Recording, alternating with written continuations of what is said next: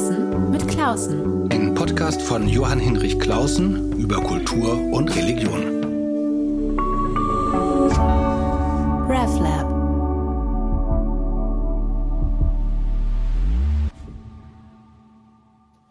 Herzlich willkommen. Heute geht es von Berlin aus nach Russland. Ich spreche mit dem Berliner Theologen Reinhard Flogaus, der ein wirklich aufregendes Forschungsvorhaben hat. Reinhard Flogaus ist Privatdozent für Kirchengeschichte mit dem Schwerpunkt Ostkirchenkunde hier an der Humboldt-Universität in Berlin und er sammelt und ähm, ähm, deutet Reden, Predigten und andere Medienerklärungen, darauf gehen wir gleich ein, vor allen Dingen des russischen Patriarchen Kyrill. Vielleicht reden wir auch nochmal über Herrn Putin, äh, über den Angriffskrieg, über die grundlegenden ideologischen Voraussetzungen für ja, diesen Krieg. Und ähm, da er anders als ich, der ich immer nur so Zeitungen lese und eigentlich von dieser Welt keine Ahnung habe, bis auf eine kleine ökumenische Reise, die ich vor je, vielen Jahren mal gemacht habe, bin ich sehr gespannt etwas mehr zu erfahren über die tieferen Gründe der russischen Aggression und die Verstrickung der russischen Orthodoxie darin. Herzlich willkommen. Schön, dass Sie da sind. Ja, vielen Dank. Ähm, Sie sind inzwischen gar kein Unbekannter mehr, weil Sie doch eine ganze Reihe von äh, Medienauftritten, vor allen Dingen sehr interessante Texte, vor allem in der Süddeutschen Zeitung und der FAZ hatten. Da herrscht jetzt richtiges Interesse an Ihrem Fach. Ähm, aber erzählen Sie doch mal Ihr jetziges Vorhaben, das ein bisschen größer angelegt ist als jetzt nur ein Zeitungsartikel. Äh, wie sind Sie darauf gekommen? Aus was für Quellen schöpfen Sie und was wollen Sie eigentlich?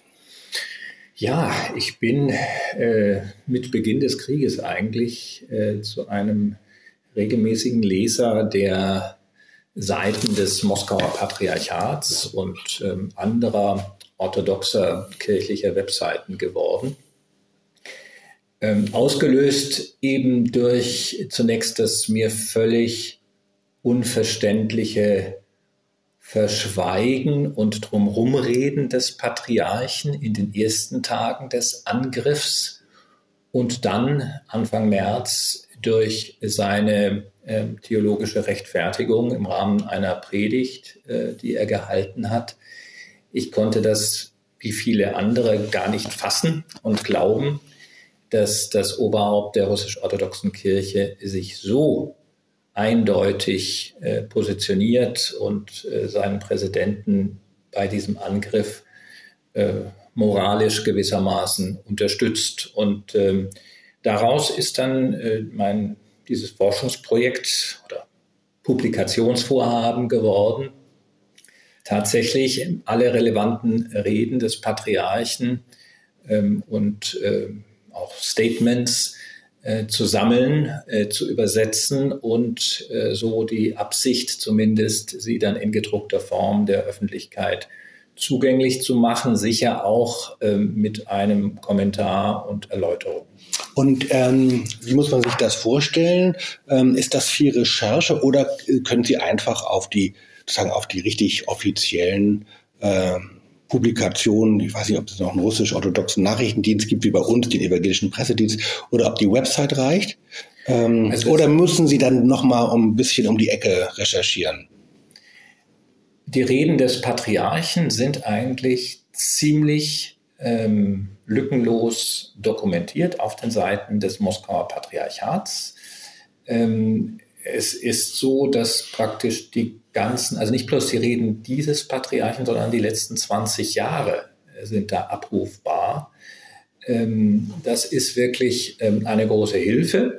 Es gibt natürlich darüber hinaus ähm, auch äh, weitere Nachrichtenagenturen, Pressemeldungen, auch nicht russische Agenturen, ähm, die äh, Texte, relevante Texte äh, veröffentlichen. Aber ähm, diese Äußerungen von Kyrill sind eigentlich fast alle ähm, auf den Seiten des Moskauer Patriarchats zu finden, in russischer Sprache. Und ähm, man, äh, das eine ist ja so ein Text und das andere ist ja die Redesituation. Also ist es eine Predigt, ist es eine Rede vor wem, in welchem Rahmen? Das spielt ja normalerweise immer eine Rolle. Ähm, kriegen Sie diese Hintergründe auch mit, um dann auch besser verstehen zu können, äh, was ist jetzt der besondere Ton, die besondere Tendenz dieses Textes oder geht es wirklich um den Textbestand? Nein, es sind natürlich ganz unterschiedliche Textsorten, ganz unterschiedliche Genera. Also ähm, noch bevor der Krieg losging, am Tag, am 23. Februar, am Tag davor, war in Russland der Tag des Verteidigers des Vaterlandes.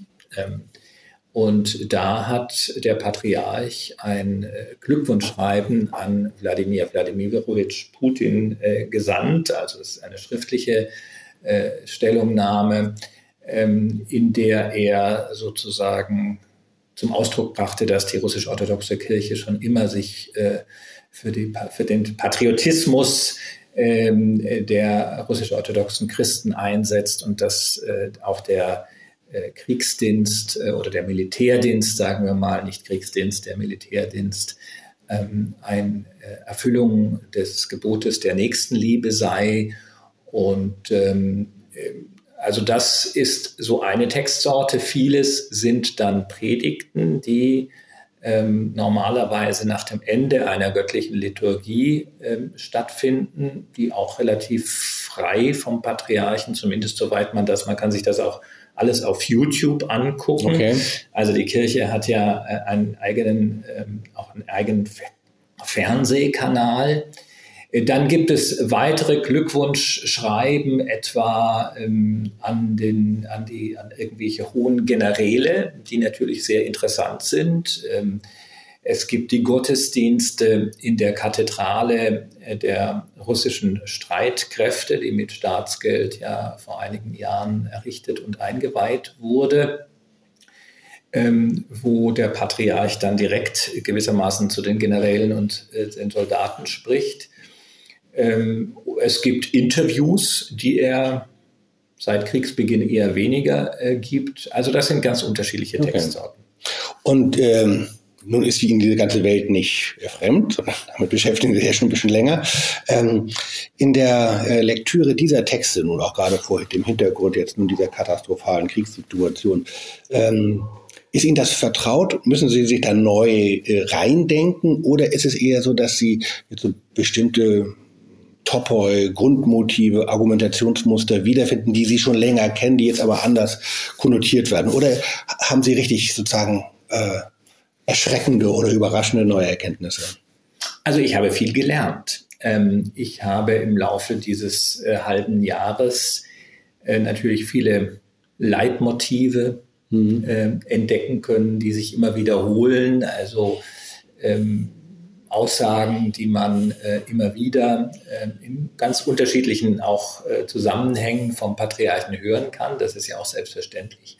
Ich habe aber auch ähm, manches besser verstanden. Zum Beispiel, warum, das war mir aus meiner eigenen ökumenischen Arbeit an der Humboldt-Universität ähm, schon bekannt, warum die russisch-orthodoxe Kirche seit einigen Jahren so ein großes Interesse am Thema der Christenverfolgung hat. Nämlich? Ja.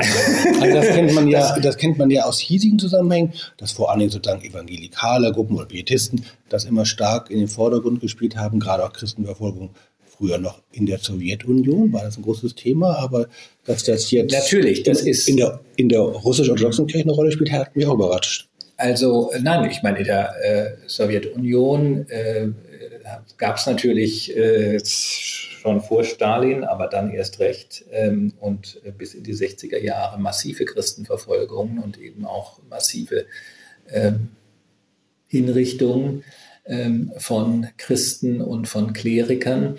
Und das ist so ein bisschen der offizielle Aufhänger natürlich auch. Also unsere Partnerinstitution, ähm, bislang unsere Partnerinstitution äh, die orthodoxe äh, geisteswissenschaftliche Tichon-Universität ähm, in Moskau hat eine Ausstellung gerade äh, zu dieser Verfolgung des russisch-orthodoxen Klerus im, in der Zeit des Kommunismus gemacht, schon vor vielen Jahren. Die ist auch durch verschiedene Länder getourt.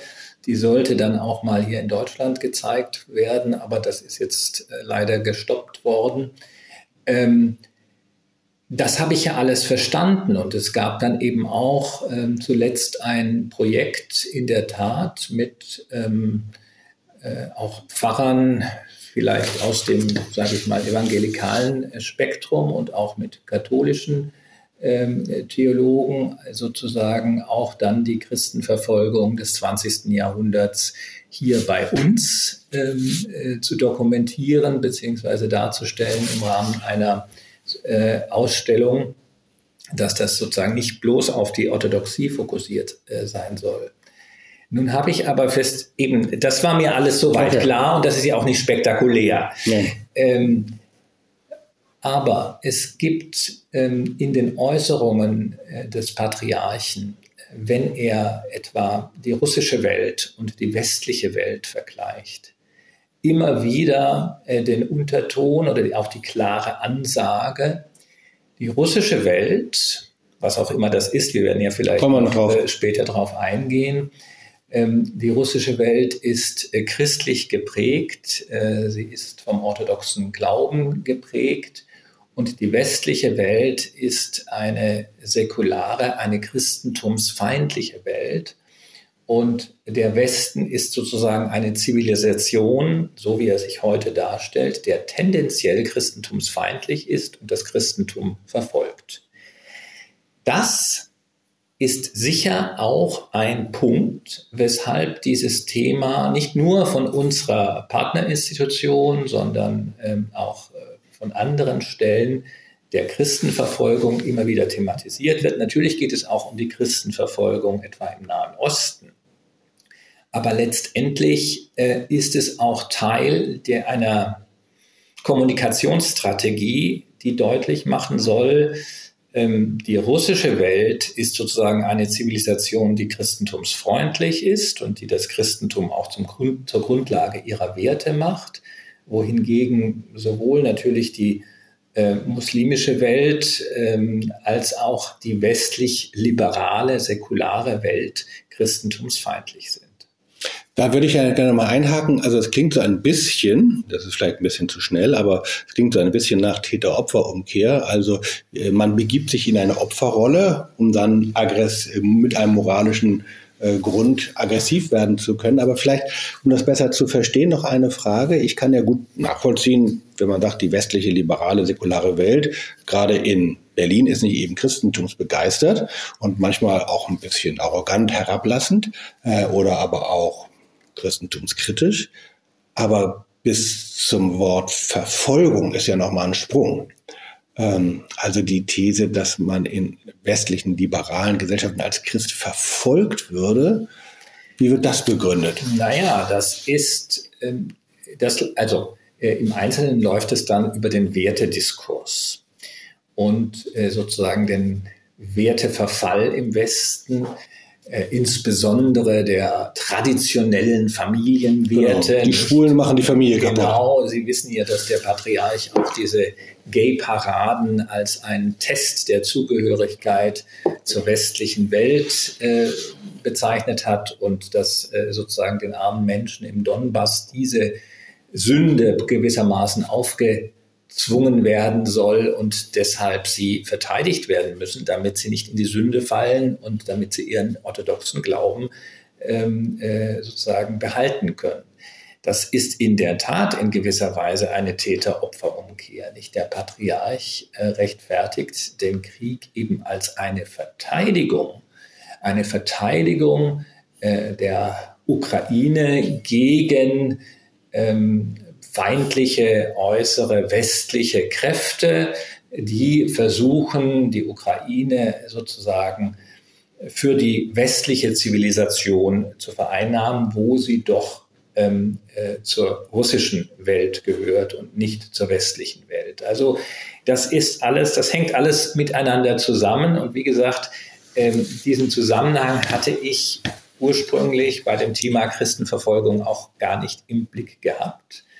Ähm, und wenn Sie so wollen, ist es keine Verfolgung, aber ähm, gerade in evangelikalen Kreisen und auch in ähm, streng konservativen katholischen Kreisen hat ja diese Argumentation der russisch-orthodoxen Kirche auch bei uns durchaus eine gewisse Zustimmung gefunden. Ja, ja, weil man selber so immer sich in der Ähm, Defensive denn- fühlt. Richtig. Ja. Denn äh, sozusagen man fühlt sich auch äh, durch diese liberale Gesellschaft und diese Werte äh, in die Defensive gedrängt oder äh, sozusagen sieht, dass hier das wiedergöttliche Sündige ähm, äh, vom Staat regelrecht gefördert wird. Und insofern hat man äh, Sympathien für Russland, wo die Dinge ganz anders geregelt sind und eben auch für den Patriarchen, der genau mit damit ja auch argumentiert. Gehen wir mal auf den Kern, also das war jetzt ein Seiten, ein wichtiger Seitenaspekt einer Erlebnis, äh, den Kern, nämlich diese Ideologie der russischen Welt. Also das hat sich so ein bisschen rumgesprochen, dass es da so ein, ein, ein, ein Kern, einen ideologischen Kern gibt, der an diesen beiden Wörtern hängt, Russisch und Russisch und Welt. Ähm, und der, der, was ist damit eigentlich genau gemeint, beziehungsweise was sind daran christliche oder auch säkulare Hintergründe? Das ist ja jetzt keine von Kyrill alleine erfundene Ideologie, sondern da äh, schwingt er sich ja doch, glaube ich, wenn ich das so wahrgenommen habe, in so einen allgemeinen Diskurs mit ein. Ähm, der hat, der ja eine Bedeutung hat für die ganze post-sowjetische Neuorientierung. Alexander Dugin ist so ein Vertreter, der nun viel in den Medien jetzt gerade gewesen ist, weil äh, seine Tochter ähm, einem Attentat zum Opfer gefallen ist. Ähm, also vielleicht erklären Sie doch mal kurz, was ist russische Welt und was ist eigentlich an dieser Vorstellung orthodox? Auch für Alexander Dugin ist sozusagen äh, die russische Welt ganz klar äh, mit dem orthodoxen Glauben verbunden. Ähm, und ähm, es ist so, wenn man also jetzt wiederum äh, Kyrill oder die kirchlichen Vertreter ähm, liest und hört, dass äh, es regelrecht die Taufe der Rus, also diese Taufe im Dnepr, legendär ähm, im Jahre 988, das ist gewissermaßen die Geburtsstunde Mhm. der russischen Welt. Damit ist die russische Zivilisation überhaupt erst entstanden. Also am Anfang war die Bekehrung zum Christentum. Alles andere, ähm, was diese russische Welt ausmacht, äh, folgte später. Zum Beispiel die russische Sprache, äh, die russische Kultur ähm, und natürlich auch die sich dann ähm, im Laufe der Staatswerdung und der Geschichte heraus also die gemeinsame Geschichte, die diese russische Welt äh, verbindet, das sind alles weitere Elemente. Aber sozusagen am Anfang stand das Christentum, am Anfang stand die heilige Rus, wie es der Patriarch auch gerne ausdrückt. Und nun gibt es sozusagen einen Kernbereich dieser russischen Welt und das äh, sind eben auf jeden Fall die drei Staaten, die drei heutigen drei Staaten der Russischen Föderation, der Ukraine und Weißrusslands. Manchmal äh, nennt ähm, der Patriarch dann auch noch die Republik Moldau in diesem Zusammenhang. Baltikum nicht. Äh, nein, Baltikum, also Moment, äh, es ist, ich bin beim Kernbereich, Ja. nicht? Das ist das heilige Russland, äh, die heilige Rus oder auch das historische Russland. Und hier wird sowohl von Putin als auch vom Patriarchen bestritten, dass es in diesem Bereich, sage ich mal, unterschiedliche Völker gibt, sondern es wird klipp und klar gesagt, Russen, Ukrainer und Weißrussen sind ein einziges Volk. Das ist dann bei den Balten, ähm, natürlich bei den Völkern des Fernen Ostens, die ja auch äh, Teil des äh, Zarenreichs waren und äh, dann eben später der Sowjetunion, anders. Also man erkennt schon eine Vielfalt von Nationen an. Für diesen Kernbereich der Heiligen Rus aber äh, postuliert man, dass das nur eine Nation ist und ein Volk. Also das muss man erstmal ähm, unterscheiden. Und ähm, entsprechend gibt es natürlich ähm, Bestrebungen, etwa von Dugin und anderen, ein Großrussland zu schaffen, ähm, das ähm, mindestens diese drei Staaten umfassen soll, also eben die Ukraine als den größten und vielleicht auch äh, wichtigsten neben der russischen äh, Föderation mit Kasachstan und so weiter. Das sind dann zwar auch ähm, große Einheiten, die gehören dann sozusagen in diesen weiteren Bereich ähm, der russischen Welt, in der es eben verschiedene Nationen gibt, auch verschiedene Sprachen gibt ähm, und ähm, die aber doch so weit eben durch ihre Geschichte von Russland und der russischen Sprache und Kultur geprägt sind, dass sie auch zu dieser Zivilisation gehören. Vielleicht so ein bisschen, wie wir das äh, mit einer angloamerikanischen westlichen Zivilisation auch haben. Ähm, da gibt es sozusagen Kernländer und dann gibt es Länder, die da auch dazugehören, die aber vielleicht ein bisschen mehr distanziert sind. Aber das äh, bringt mich gleich zu der Frage, die man aber nicht beantworten kann. Was ist daran ist eigentlich Fiktion und was ist historisch, beziehungsweise auch eine Fiktion, wenn sie wirksam ist, wenn sie die Leute begeistert oder man sie auch politisch benutzen kann, ist ja eine historische Macht. Ähm, kann man eher sagen, dass das durchaus Anhalt an der russischen Geschichte hat und dass es erst durch die Verwestlichung der Ukraine, also die Entwicklung der letzten Jahre, ähm, dazu gekommen ist, dass das zumindest von ehemaligen Zugehörigen wie den Ukrainern bestritten worden ist. Naja, ähm, also äh, es gab natürlich ähm, im Laufe der Geschichte äh, immer wieder und natürlich erst recht seit Beginn des 19. Jahrhunderts äh, Nationalbewegungen in den verschiedenen Teilen des Russischen Reiches, die ähm, sehr gewaltsam unterdrückt wurden von den Zaren und den Machthabern. Ähm, das hat sich dann in der Tat erst mit ähm, Lenin und der Sowjet Sowjetunion äh, gebessert, wo man die Eigenständigkeit, auch die Eigensprachlichkeit der dann neu geschaffenen Sowjetrepubliken ähm, anerkannt hat. Ähm, das ist also insofern äh, kein neues Phänomen. Ähm, und es ist ganz interessant, der Patriarch stellt das immer so dar, als ob äh, sich die Völker im Laufe der Geschichte freiwillig dieser großen, tollen russischen Zivilisation angeschlossen haben. Ähm, er hat ja auch in einer seiner Predigten äh, gesagt, dass Russland äh, eigentlich nie einen Angriffskrieg geführt habe. Ich meine, ähm, äh, äh, Polen oder was auch immer im 20. Jahrhundert war, zumindest das müsste er ja einräumen. Nein, also man hat sich nur für ein äh, Brudervolk eingesetzt, etwa für die Bulgaren hat man gegen das äh, Osmanische Reich gekämpft oder für die Serben.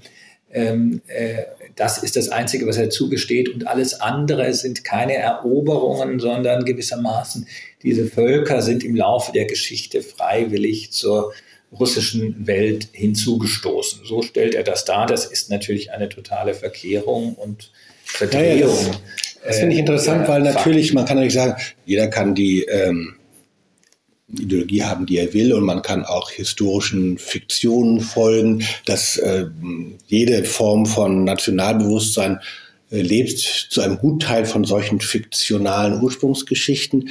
Das Entscheidende, haben Sie ja jetzt direkt angesprochen, ist ja eigentlich die Frage zur Gewalt. Richtig.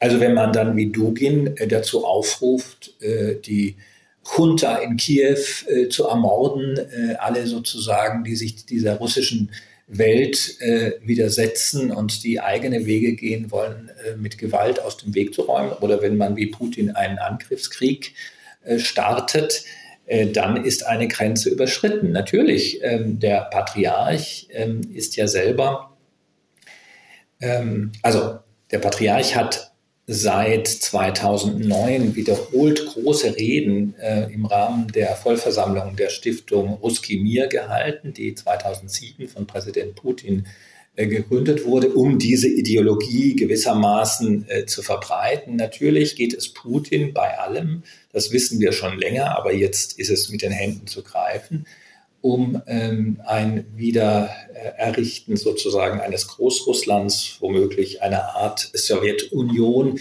jedenfalls eines Staatenverbundes, in dem äh, Russland die zentrale starke Macht ist und die anderen gewissermaßen in einer gewissen Abhängigkeit sich davon befinden. Und zu diesem Zwecke, wie gesagt, hat er äh, diese Stiftung 2007 gegründet. Der Patriarch ähm, hat das alles äh, von kirchlicher Seite unterstützt. Äh, sein bisheriger Stellvertreter, Metropolit Hilarion, saß ähm, im Kuratorium dieser Stiftung bis zu seiner Ablösung.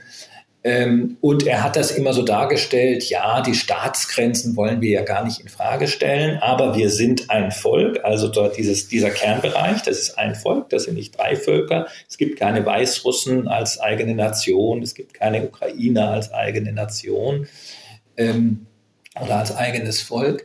Ähm, und ansonsten äh, ist, das, ist die Stiftung dafür da, dass wir die russische Kultur, etwa die Matrioschkas mhm. und Samoware und so weiter, er ist, hat sich also nicht entblödet, das tatsächlich so äh, zu verkünden, dass das doch der Inbegriff der russischen Kultur sei.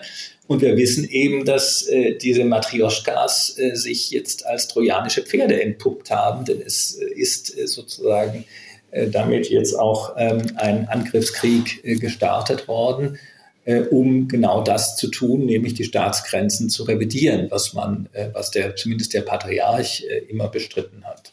Denn das wäre ja nochmal die Frage an den, an einen christlichen, an einen orthodoxen Vertreter dieser Ideologie, dass er doch nochmal ein anderes Rechtfertigungsproblem hat als ein Putin, als ein Dugin weil er natürlich verbunden ist mit einer christlichen Friedensbotschaft und nicht einfach zur Gewalt aufrufen kann. Nun ist das für uns eindeutig offenkundig eine brutale Überwältigung, Vergewaltigung eines Nachbarlandes. Ähm, merkt man an den Texten, die Sie da jetzt studieren, dass er da irgendwie äh, an diesem Problem arbeitet, dass er eine Ideologie, eine Ideologie vertritt, die gewaltträchtig und gewaltsam ist, was er eigentlich nicht so richtig darf? Oder macht er sich so einfach, wie Sie es vorhin angedeutet haben, dass er einfach die die Gewalt leugnet. Also äh, natürlich ruft der Patriarch und auch andere äh, Bischöfe nicht zur Gewalt auf, sondern sie beten für den Frieden. Sie beten allerdings auch dafür, dass der feindliche, dass Gott den feindlichen Aggressor, der da in der Ukraine am Werk ist, zunichte machen möge. Das schon. Aber äh, das Narrativ ist ganz klar, wir sind die Opfer, wir sind die Angegriffenen, wir heißt sozusagen dieses großrussische Volk. Ähm, äh, und wir müssen uns verteidigen und das Recht zur Selbstverteidigung. Wir haben ja jetzt auch im Gefolge dieses Krieges eine innerevangelische Diskussion äh, um mhm. dieses Thema. Das Recht zur Selbstverteidigung steht uns selbstverständlich zu. Der christliche Patriotismus, der Einsatz für die Heimat, für das Vaterland ist auch mit Waffengewalt legitim.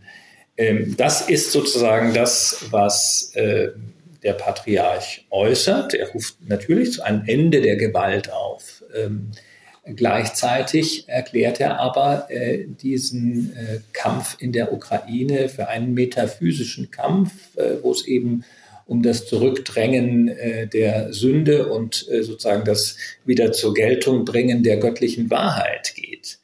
Nicht? Das sind alles Dinge, er rechtfertigt theologisch, er rechtfertigt moralisch mit äh, seinen, mit den Werten, für die er steht, für die er stehen möchte, diesen Krieg.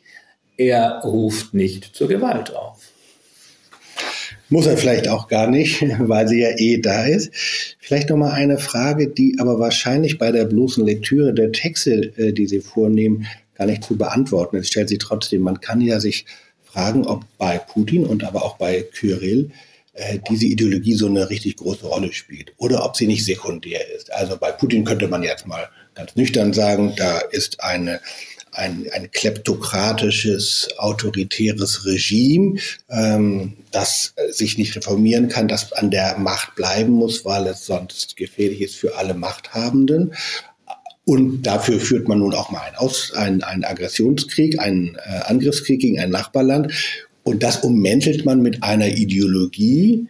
Diese Ideologie ist aber eigentlich etwas Sekundäres, ein Mäntelchen, das man umwirft. Also könnte man fragen, glauben die das eigentlich selber oder benutzen sie diese Ideologie?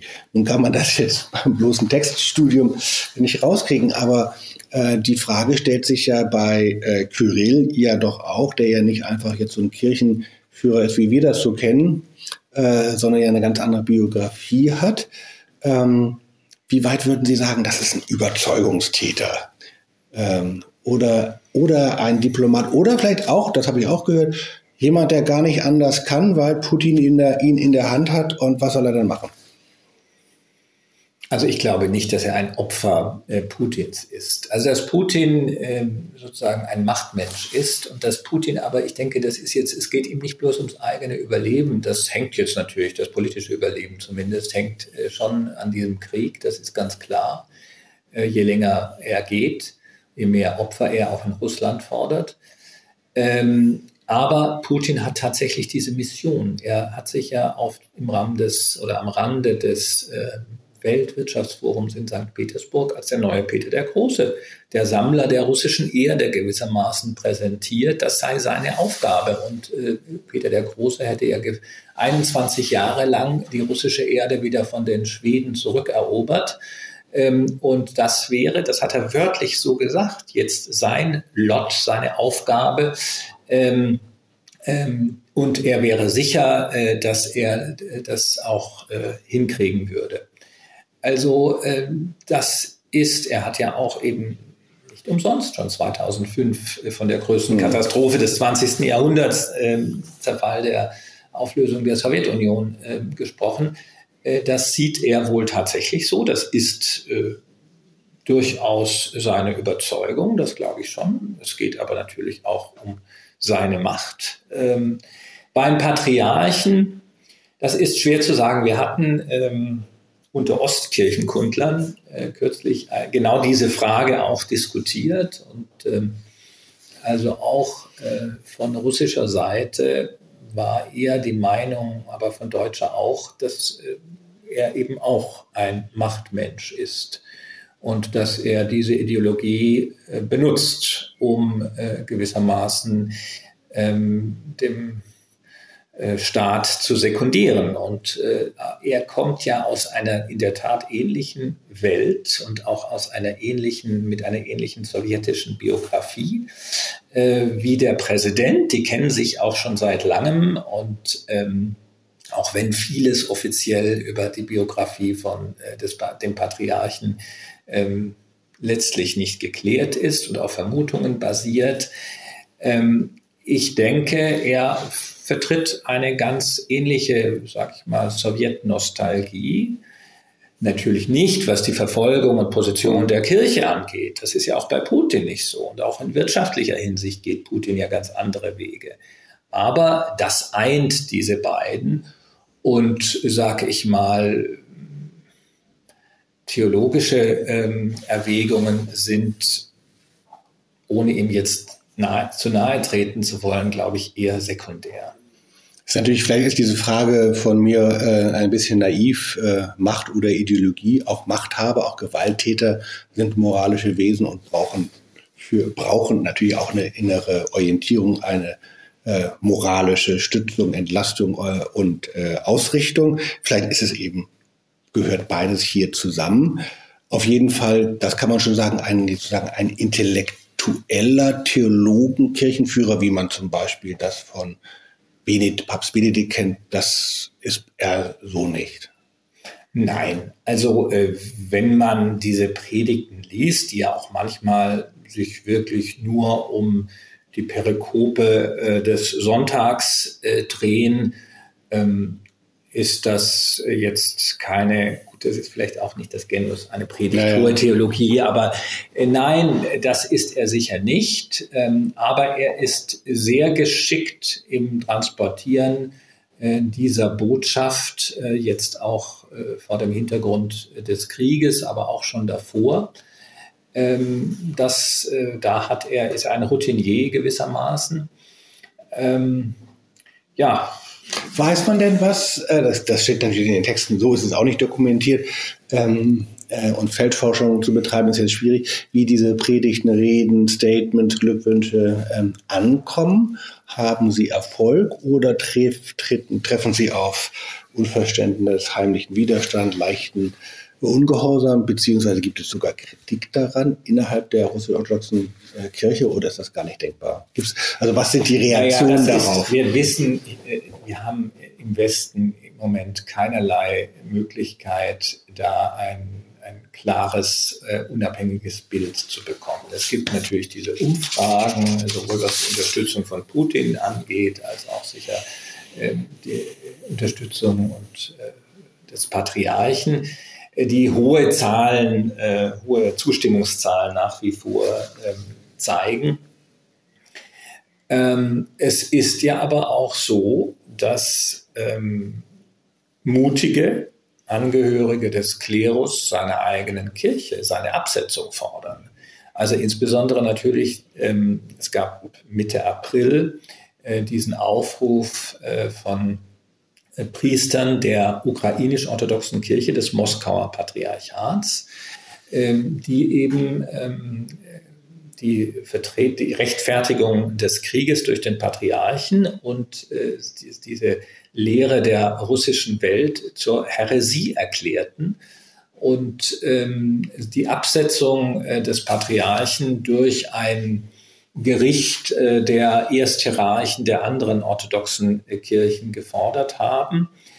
Ähm, das hat zuletzt auch äh, die orthodoxe Kirche der Ukraine, also die von Moskau unabhängige Kirche, äh, gefordert. Ähm, Ende Juli hat äh, Metropolit Epiphani ein solches Schreiben an den ökumenischen Patriarchen nach Konstantinopel geschickt ähm, er möge da die Initiative ergreifen und äh, Kyrill sozusagen wegen dieser Häresie äh, zur Rechenschaft zu ziehen. Ähm, es gibt auch eine Erklärung ähm, von Theologen, orthodoxen Theologen weltweit. Das war sogar die erste, die ganz ähnlich wie die Barmer mhm. theologische Erklärung diese Lehre äh, der russischen Welt ähm, zerpflückt und eben als heretisch darstellt.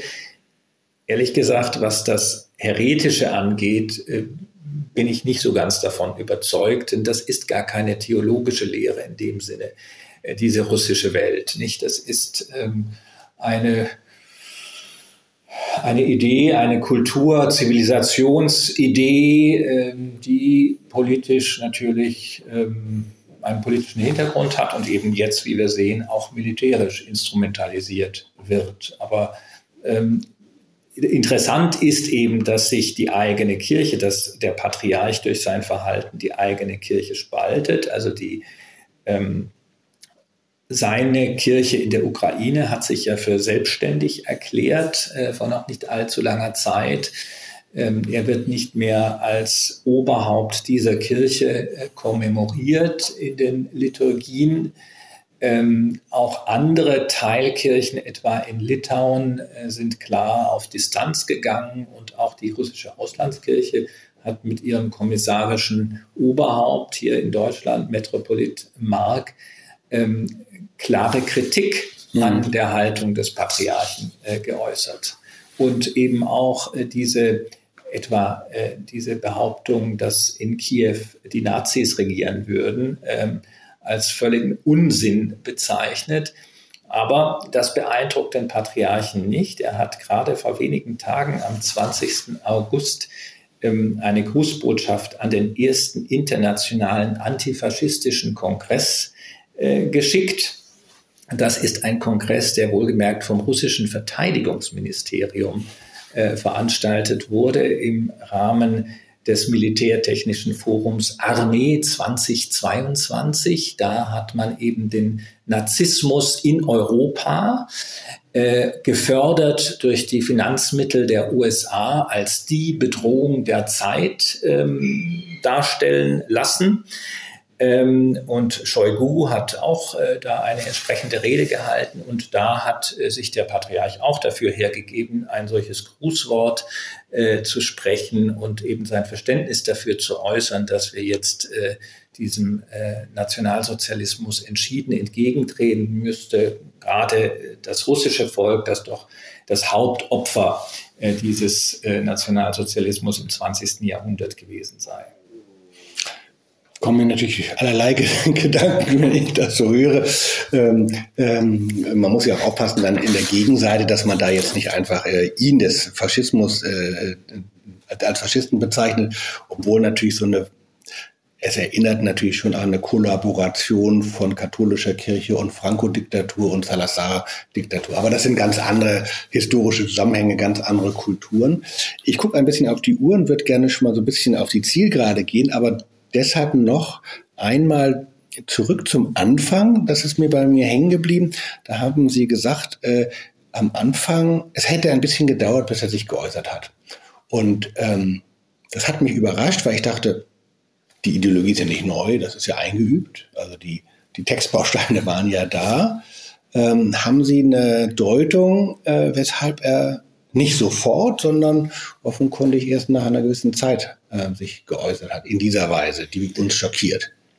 Also die ersten ähm, Äußerungen, die sprachen eben äh, von einem Unglück in der Ukraine und äh, ob das jetzt ein Erdbeben war oder was auch immer und äh, dass zivile Opfer auf beiden Seiten zu vermeiden seien, also so als ob jetzt die Ukraine vielleicht äh, Russland angreift. Ähm, also das waren alles solche allgemeine, ausgewogenen äh, Dinge, ohne ähm, wirklich, natürlich konnte er nicht sagen, Russland hat die Ukraine angegriffen. Das stand ja schon damals unter Strafe.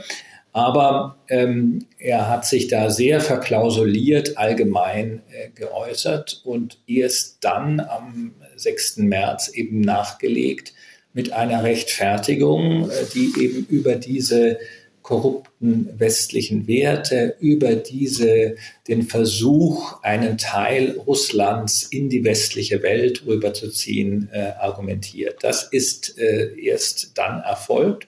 Warum er das nicht von Anfang an, mag auch damit zusammenhängen, dass wahrscheinlich nicht nur Putin, sondern auch er dachte, das ist eine Sache von wenigen Wochen und dann ist, die, dann ist es geritzt. Ja. Also oder, oder, war er selber, ja, oder war er selber überrascht durch den russischen Angriffskrieg? Nein. Ist er nicht informiert worden? Nee. Das, das, das halte ich für ausgeschlossen. Ich war ehrlich gesagt auch nicht überrascht. Ich war nur darüber überrascht, ähm, dass ähm, auch gerade hier in Deutschland viele Russland-Kenner und Russland-Versteher der Meinung waren, nein, das ist jetzt eine Drohgebärde, aber da kommt es nie zum Krieg. Äh, also das äh, hat, äh, ich glaube, er war da garantiert nicht überrascht. Vielleicht wusste er auch ganz genau, was kommt. Und ich meine, zumindest nach dieser Rede vom 21. Februar wusste jeder, was da kommen wird.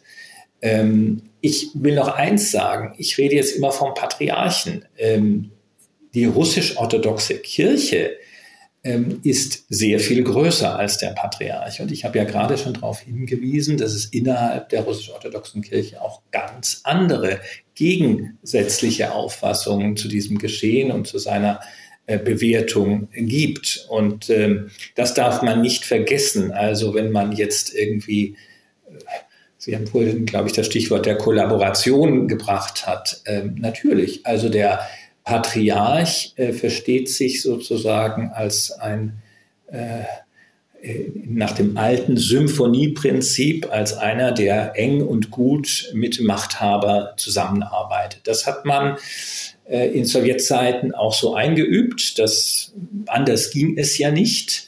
Äh, und das wird jetzt auch in der Ära Putin fortgeführt. Aber es gibt eben auch ganz andere Stimmen und es gibt ja die vielen Glieder der russischen orthodoxen Kirche, die Opfer dieses Krieges mhm. sind.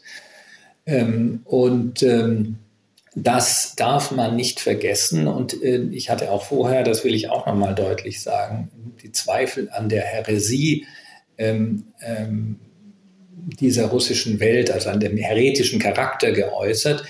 Ich äh, wurde auch äh, von äh, Theologen, äh, evangelischen Theologen dafür kritisiert, dass ich das nicht deutlicher auch als heretisch gebrandmarkt habe in meinen ähm, Veröffentlichungen.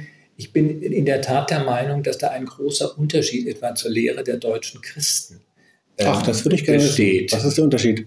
Naja, also äh, ist die Lehre der deutschen Christen war in der Tat eine synkretistische Vermischung äh, von Protest, ja genau, also mhm. Protest und Führerkult und germanischem Blut und Boden. Richtigen Rassismus. Das, das, das, war eine, eine, eine synkretistische Vermischung äh, und insofern eine Häresie.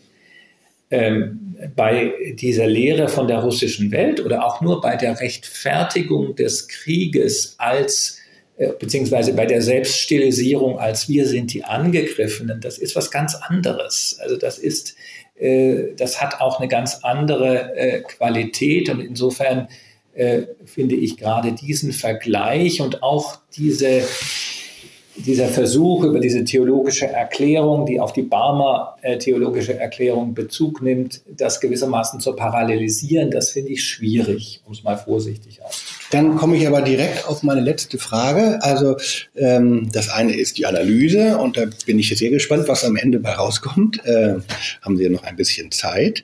Ähm, und zugleich werden wir überhaupt nicht wissen, erstens, wie es in Russland angenommen wird und wie es weitergeht und was die Folgen sind und wie der Krieg ausgeht und was die Folgen für die russisch-orthodoxe Kirche sind, je nachdem, wie dieser Krieg ausgeht.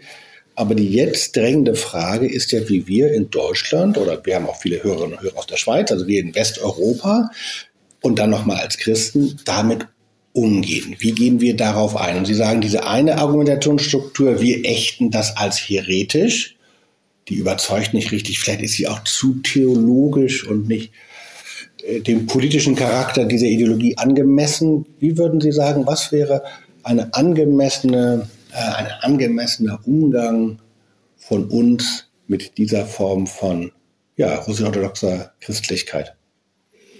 Naja, also wir haben ja äh, diese Diskussion hier in Deutschland, was jetzt die ÖRK-Vollversammlung angeht. Wie geht man da mit äh, der russischen Seite um? Und ähm, ich war von Anfang an auch dagegen, ähm, die russisch-orthodoxe Kirche auszuschließen. Und auch da ist es genauso, dass man eigentlich nur ausgeschlossen werden kann, wenn man tatsächlich äh, in theologischen, also sozusagen nicht mehr das trinitarische Bekenntnis teilt und so weiter in den theologischen Basics äh, abweicht. Und das ist ja nun nicht der Fall. Und ich finde schon richtig, dass man die Gesprächskanäle offen halten muss.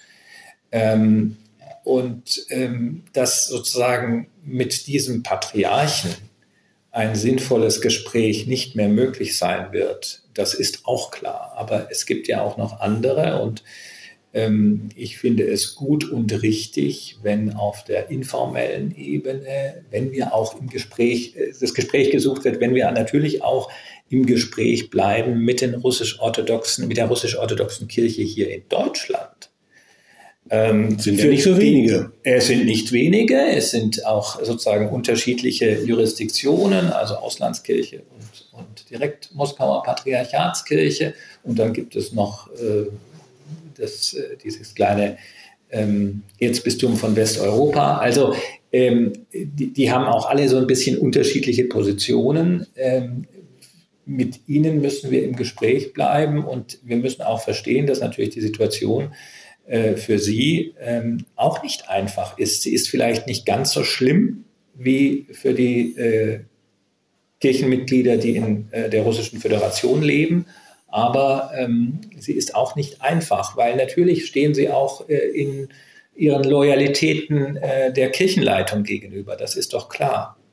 Und äh, ich hoffe, dass peu à peu und auf diesem Wege des im Gespräch bleibens ähm, auch ähm, von Seiten äh, der russisch-orthodoxen Kirche eben ähm, außerhalb der Russischen Föderation noch etwas klarere Worte gefunden werden können. Auf jeden Fall äh, zeigen Sie, dass es wichtig ist, auch in Deutschland, Schweiz, Westeuropa Ostkirchenkunde zu betreiben und äh, diese Welt, die wir ja oft nicht wahrgenommen haben, äh, doch einmal genauer äh, anzuschauen und ernst zu nehmen und uns dazu zu verhalten. Vielen Dank, lieber Reinhard Flogaus. Das war ähm, sehr schön, sehr interessant. Alles Gute für Ihre Arbeit. Wir sind gespannt, was am Ende bei rauskommt. Ich danke Ihnen.